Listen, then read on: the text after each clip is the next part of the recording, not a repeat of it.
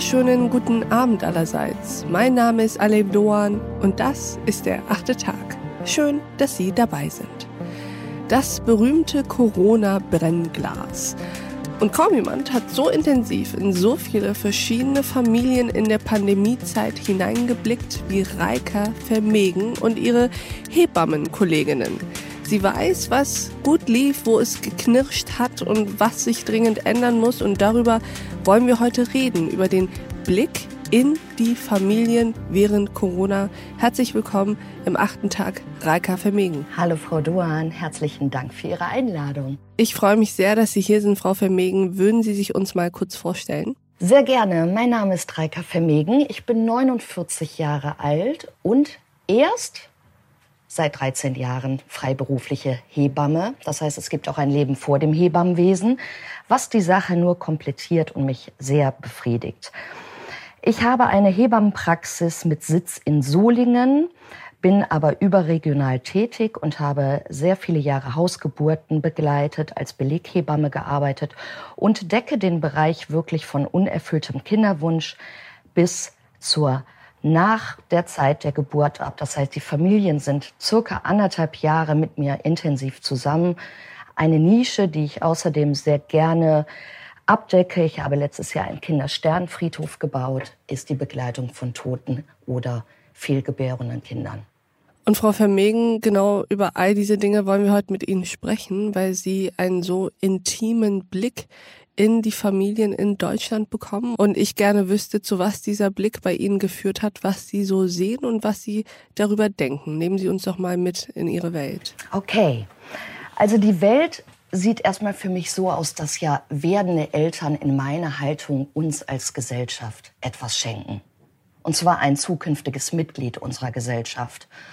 Und sie sind in einer von ihnen noch nie geübten Situation, in der sie sich befinden und benötigen daher uns alle auch als gesunde, stärkende und unterstützende Gesellschaftsfamilie, mit der sie auch wertgeschätzt und in der sie einfach sich ausprobieren und leben dürfen ja, das wirft natürlich dann wirklich einfach immer die Fragen auf, wie viel ist uns das wert und was können wir ihnen überhaupt anbieten.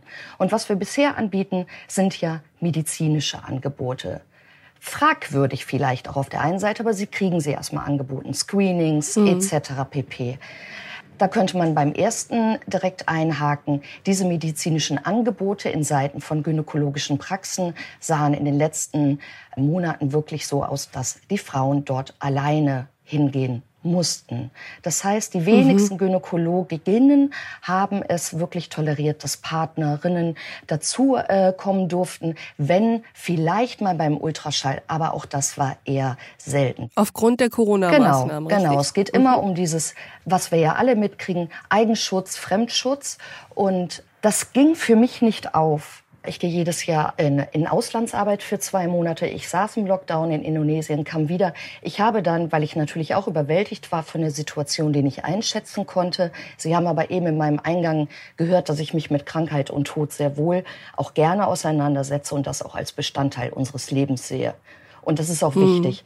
Das heißt, ich bin eine vielleicht erstens sehr gesunde Frau und angstbefreitere Frau.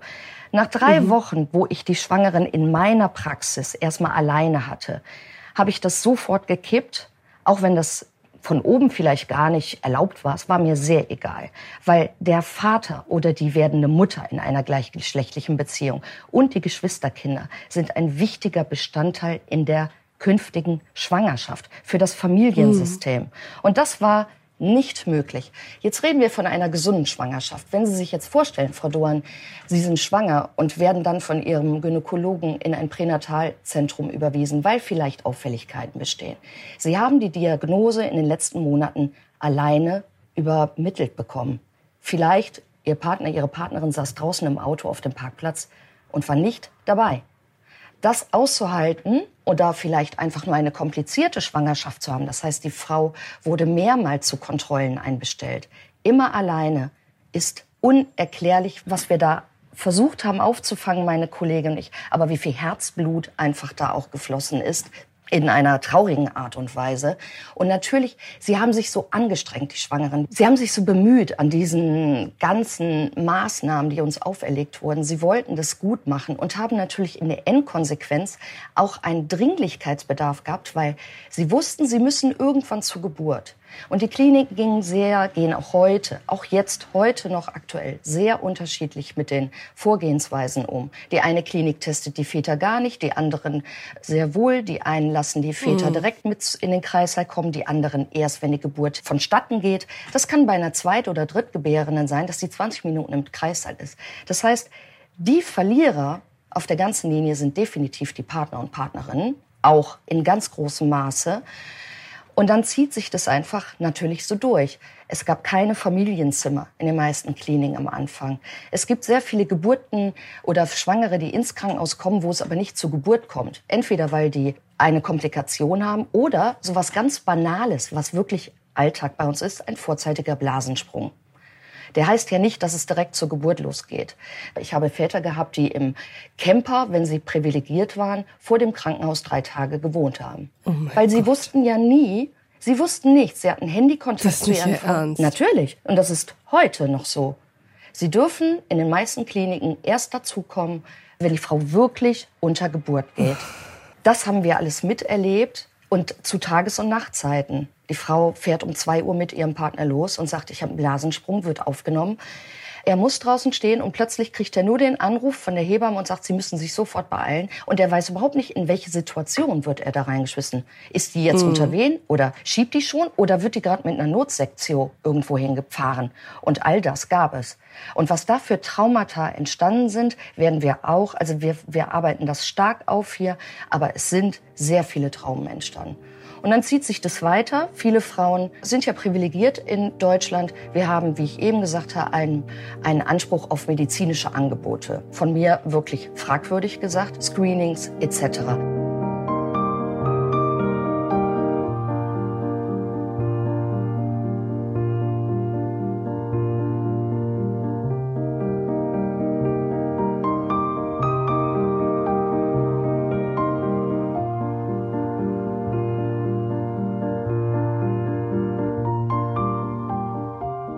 Frau Vermegen, Sie haben eben gesagt, dass Sie das drei Wochen durchgezogen mhm. haben, dieses das Beraten der schwangeren Frauen mhm.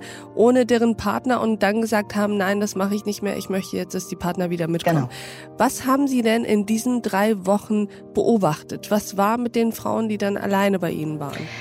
Die Frauen haben den Kontakt zu mir sehr genossen. Die Termine waren sehr viel länger. Es war, wenn man so will, die originäre Hebammenarbeit, wie man die auch immer betitelt. Sprich, ich kümmere mich um Mutter und Kind, arbeite viel mit meinen Händen, nehme Kontakt zum Kind auf, erkläre viel, wurde noch um ein Mehr an Kontingent erweitert, um Ängste zu bewältigen. Wie gehe ich damit mhm. um? Wie machen wir das? Ich habe keine Betreuungsperson mehr. Meine Großeltern fallen weg. Meine Eltern sind selber pflegebedürftig. Ich kann nicht zu denen hin, weil ich Angst habe, nachher, wenn ich dann zur Geburt gehe, bin ich positiv. Wir können nicht in Quarantäne gehen. Die Kita ist ausgefallen.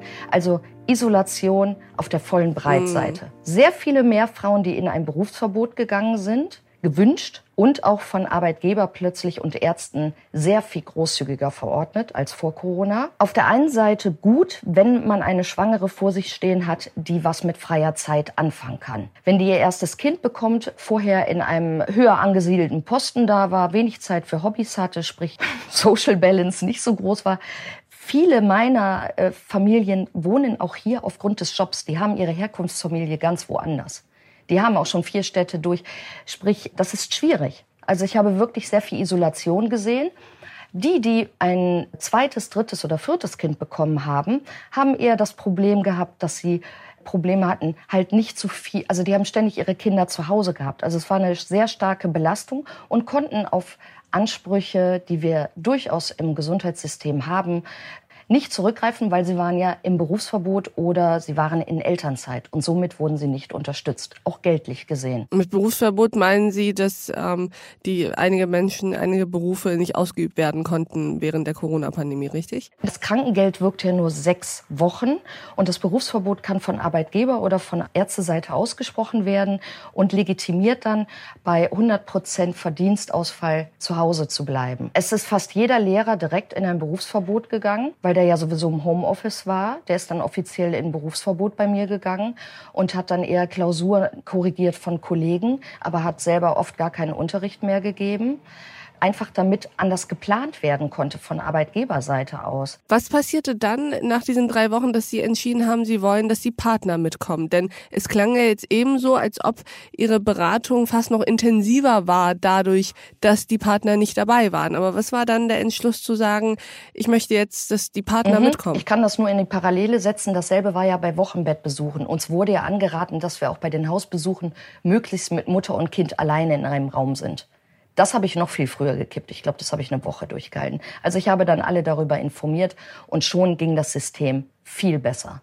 Es fallen so Sätze, dass der Vater sagt, der geht aus der Praxis und sagt, Reika, danke, jetzt fängt Schwangerschaft gerade bei mir an. Ich bin mit integriert. Mhm ich verstehe das, ich kann, ich kann dich zwar auch sonst anrufen, ich kann dir sonst eine E-Mail schreiben, aber danke, ich darf meine Hände auf den Bauch legen, du erklärst mir die Anatomie, du erklärst mir, was da macht. Ich kann mit dem Holzhörrohr versuchen, die Herztöne zu ertasten. Ich bringe mein anderes Kind mit und wir dürfen bei dir rumtoben und sehr spielerisch in den Kontakt, in die Mutter-Kind-Bindung gehen. Ich kriege das mit.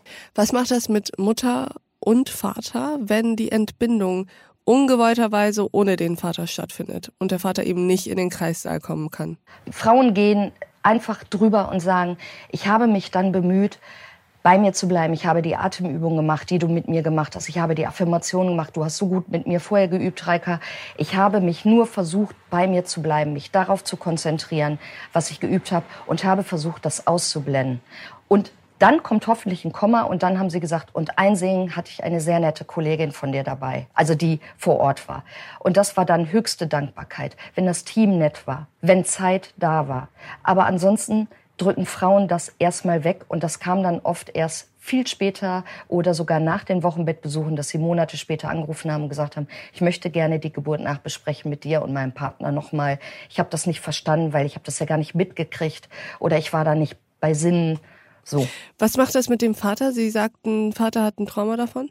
Die Väter sind unglaublich traurig und versuchen das, wenn man eine Schublade aufmacht, männlich. Die wollen funktionieren, die wollen für ihre Frauen da sein.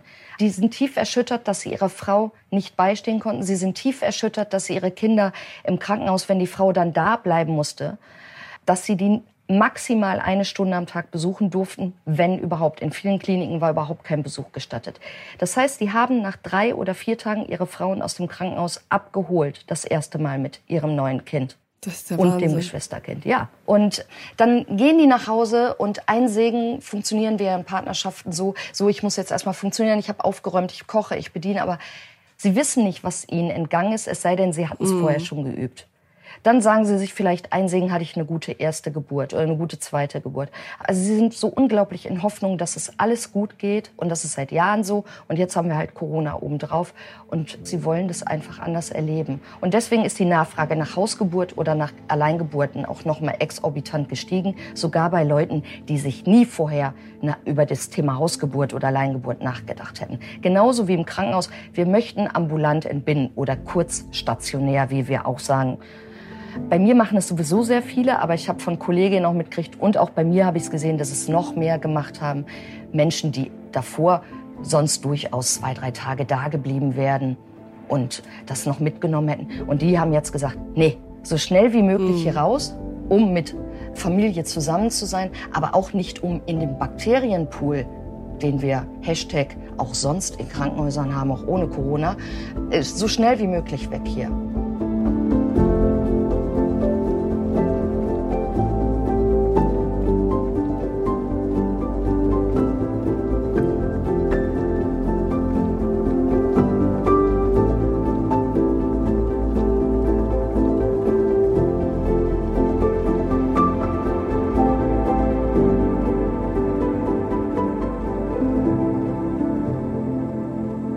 Was macht das eigentlich mit einer Beziehung, ob es jetzt eine Ehe ist oder mhm. eine Partnerschaft, wie auch immer? Aber was macht das mit dieser Beziehung zwischen den beiden Elternteilen, wenn dieses dieses riesige, dieses Riesenereignis der Geburt nicht geteilt werden konnte. Ist das sowas, was dann zwischen einem steht, äh, im schlimmsten Fall auch länger? Nee, ich, das, da haben Sie, ja, da haben Sie bei mir keine Schnitte in meiner Betreuung. Das liegt aber daran, dass ich ähm, das offen anspreche und dann sage, versucht darüber in Kontakt zu gehen. Wenn ihr das nicht braucht, gut. Wenn ihr Bedarf habt, meldet euch und ihr müsst es nicht mit mir machen. Ihr könnt es mit professionellen Therapeuten auch aufarbeiten. Eine Familie hat es auch gemacht, ist zu Pro Familie gegangen. Die meisten nehmen das Gesprächsangebot in Anspruch. Wir machen dann auch bestimmte Sachen, wie dass wir zusammen das Kind noch mal mit einem Heilbad im elterlichen Schlafzimmer auf dem Bett baden, klatschnass, Mutter und Vater, die mit Oberkörper nackt im Bett liegen. Und dann gehe ich oder ich gehe in einen Nebenraum, falls Sie mit mir reden wollen. Und ansonsten lasse ich die alleine und gehe nach einer halben Stunde aus der Wohnung. Also Sie spielen die Geburt nach? Ja, das machen viele Kolleginnen von uns. Wir nennen das Bonding-Bad und machen das oft nach traumatisierten okay. Geburten. Aber wir reden wirklich offen drüber. Also ich gebe den Vätern, ich beziehe die einfach mit rein und dadurch, dass mich alle Väter vorher auch kennen, haben wir sowieso ein Vertrauensverhältnis. Also die können mich greifen. Deswegen ist es relativ einfach. Aber das liegt, das, das, das wird nicht jede Kollegin machen. Das will auch überhaupt nicht jede Kollegin machen. Aber ich habe dadurch schon ein Feedback gekriegt von den Vätern und von den Müttern, dass sie einfach sagen, wir betrauern das. Also sie weinen darüber. Wenn wir uns mal die Wochen nach der Geburt anschauen und wenn Sie sich anschauen, die Familien, in denen ein Kind sehr neu dazugekommen ist, ob es jetzt das erste oder zweite ist, die Mutter ist vielleicht zum ersten Mal Mutter geworden, ist wahrscheinlich ein Stück weit auch überfordert, wenn auch mit Liebe erfüllt, so stelle ich mir das vor. Und der Vater ist auch da und es herrscht Corona. Was sind das so für Szenen, die Sie besonders aus dieser Zeit mitgenommen haben? Die größte und herausragendste Szene, man muss immer splitten. Fangen wir an mit einer Familie, die das erste Kind bekommen haben.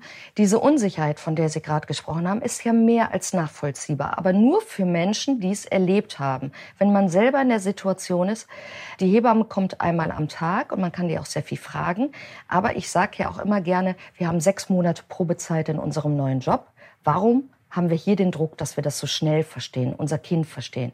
Wir haben mehrere Szenen. Vorteil von Corona, wir haben mehr Babywatching. Das nenne ich jetzt Babywatching, weil wir können nicht in die Stadt zum Shoppen, wir lenken uns nicht ab mit allen Sachen. Sprich, wir beschäftigen uns mehr mit dem Kind. Mhm. Das hat aber auch leider zum Nachteil, dass wir viel zu sehr bei den Erstlingseltern den Fokus drauf liegen haben. Sprich, jeder Pupi, Papi, Papi wird stilisiert, wirft eine Frage auf und die Lieblingsfrage, ist das normal, Reika?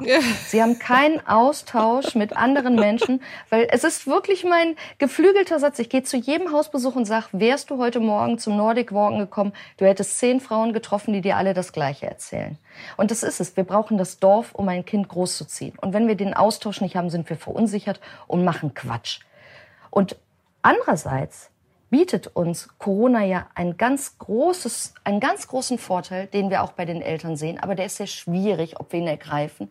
Der hat was mit uns selber zu tun, weil die eigene, das eigene Wohlgefühl, die eigene Balance zu sehen, auch als Familie, als Paar, dann zu sagen, okay, wir sind jetzt hier, du bist im Homeoffice oder du machst gerade deine Meisterschulausbildung, ich bin mit dem Erstgeborenen den ganzen Tag alleine. Ich kann spazieren gehen und ich kann äh, Fernseh gucken und essen. Hm. Was anderes kann ich nicht. Was mache ich, damit ich nicht dieses Kind schüttelnd aus dem Fenster schmeiße? Das heißt, ich muss mir Werkzeuge aneignen, ich muss mir Struktur aneignen, ich muss mir Sachen neu erfinden, und zwar jeden Abend alleine, vielleicht eine halbe Stunde oder eine Stunde alleine in den Wald gehen. Was man vorher vielleicht nicht gemacht hat. Vor Corona. Also ich erlebe Eltern, die sehr verzweifelt sind, sehr isoliert sind, sehr wollen, dass sie andere, in, also mit anderen in Kontakt kommen, sehr gelangweilt sind, weil ja auch keine Kurse stattgefunden haben und online machen wir uns nichts vor. Also äh, hier ist auch durchaus eine sehr bergische Gegend, auch wenn wir online was anbieten. Ich habe wirklich Leute in Kursen gehabt, die hatten so eine schlechte Internetverbindung, die konnten da gar nicht dran teilnehmen. Die sind ständig abgebrochen. Auch diese Sachen gibt's. Da denkt man ja 2021 gar nicht drüber nach. Ja, und bei den Frauen, die das zweite, dritte Kind äh, bekommen, gab's sehr, sehr illustre Szenen. Ich kann nur meinen Hut ziehen, wie man es schafft, ein Kita-Kind zu beschäftigen, während der Mann in äh, einer Telco sitzt. Der muss aber sich um das Homeschooling-Kind zeitweise kümmern, weil wenn ich zu Besuch komme und wirklich gerade Bedarf habe, weil es ein starkes Anliegen in dem Moment gibt, weil die Mutter wirklich was mit mir machen will oder ich muss hm. die Mutter untersuchen oder eine Bauchmassage machen oder eine Rückbildungsübung machen, dann muss sich jemand in dem Moment mal um die anderen Kinder kümmern. Und der Mann hat die Kopfhörer auf und ist in der Telco mit Hunderten von Leuten. Und schafft das. Die schaffen das, aber gehen absolut an ihre Grenzen. Aber die schaffen das. Und immer, immer wieder habe ich so viel Demut erlebt. Dieser Satz, Reika, wir sind einsegen so privilegiert. Wir wohnen nicht mit unseren drei Kindern in Neukölln, 70 mhm. Quadratmeter ohne Balkon. Das ist den Menschen sehr bewusst sehr resilient, sehr bewusst, sehr ausdauernd. Aber ich habe da gestanden und habe gedacht, wow, also meine Kinder sind alle groß. Ich lebe sehr frei an unterschiedlichsten Orten in dieser Welt und habe nur gedacht, wow, wow, wow.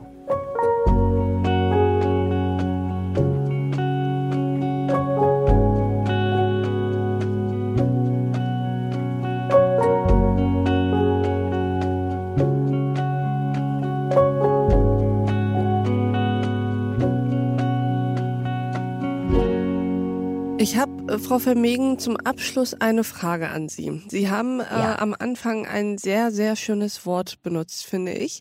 Sie haben nämlich von der Gesellschaftsfamilie gesprochen. Mhm. Das finde ich total schön und Sie haben ja auch eben gesagt, es braucht ein Dorf, um ein Kind zu erziehen oder auch großzuziehen.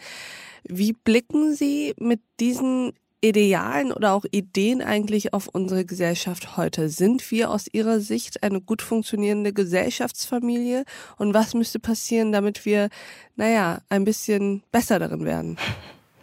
Wow, harte Frage zum Schluss. Sie ertappen mich etwas desillusioniert. Hm. Wenn ich ganz ehrlich bin, würde ich sagen, nein, noch nicht heute. Nein, im Sinne von, wir sind noch keine Wir funktionieren nicht als eine gute mm. Gesellschaftsfamilie. Mm. Wir fun funktionieren gut in einem Mikrokosmos. Es sind sehr viele tolle kreative neue Ideen entstanden in der Gesellschaft, sehr viel Hilfe untereinander. Aber nein, ich glaube, wir sind noch nicht bereit für das große Ganze. Und was macht Ihnen Hoffnung, dass wir das doch noch erreichen könnten? Dass es noch mehr wehtun wird, was kommen wird. Und dann werden sich Menschen bewegen müssen. Schlimm, ne? Das ist wirklich. ich glaube, ich habe noch nie so spröde Hoffnungsworte gehört. Ich, es tut mir leid. Das, das ich bleibe auch dran, das, äh, das weiter zu spreaden und mit viel Sonnenschein und Motivation da durchzugehen. Aber ich glaube wirklich, es muss noch spürbarer werden, was wir da machen. Lassen Sie uns einfach daran arbeiten, dass wir es auf die Absolut. Reihe kriegen, auch ohne dass es noch schlimmer ja, wird. Wollen wir uns darauf absolut. einigen? Absolut. Ich bin da sehr optimistisch, dass jeder individuell für sich seinen Weg finden wird. Vielleicht kann man es so besser ausdrücken. Liebe Reika Vermegen, vielen Dank, dass Sie bei uns im achten Tag waren. Vielen Dank, Alif Doan. Es war schön, mit Ihnen zu sprechen. Herzliche Grüße nach Berlin. Auf ganz bald. Vielen Dank. Herzliche Grüße zurück. Ich bedanke Danke. mich bei Ihnen. Und ich bedanke mich auch bei Ihnen, liebe Hörerinnen und Hörer, fürs Mithören und Mitdenken. Und wenn Sie mögen, hören wir uns im nächsten achten Tag erneut. Bis dahin, auf sehr, sehr bald. Ihre Alef Doan.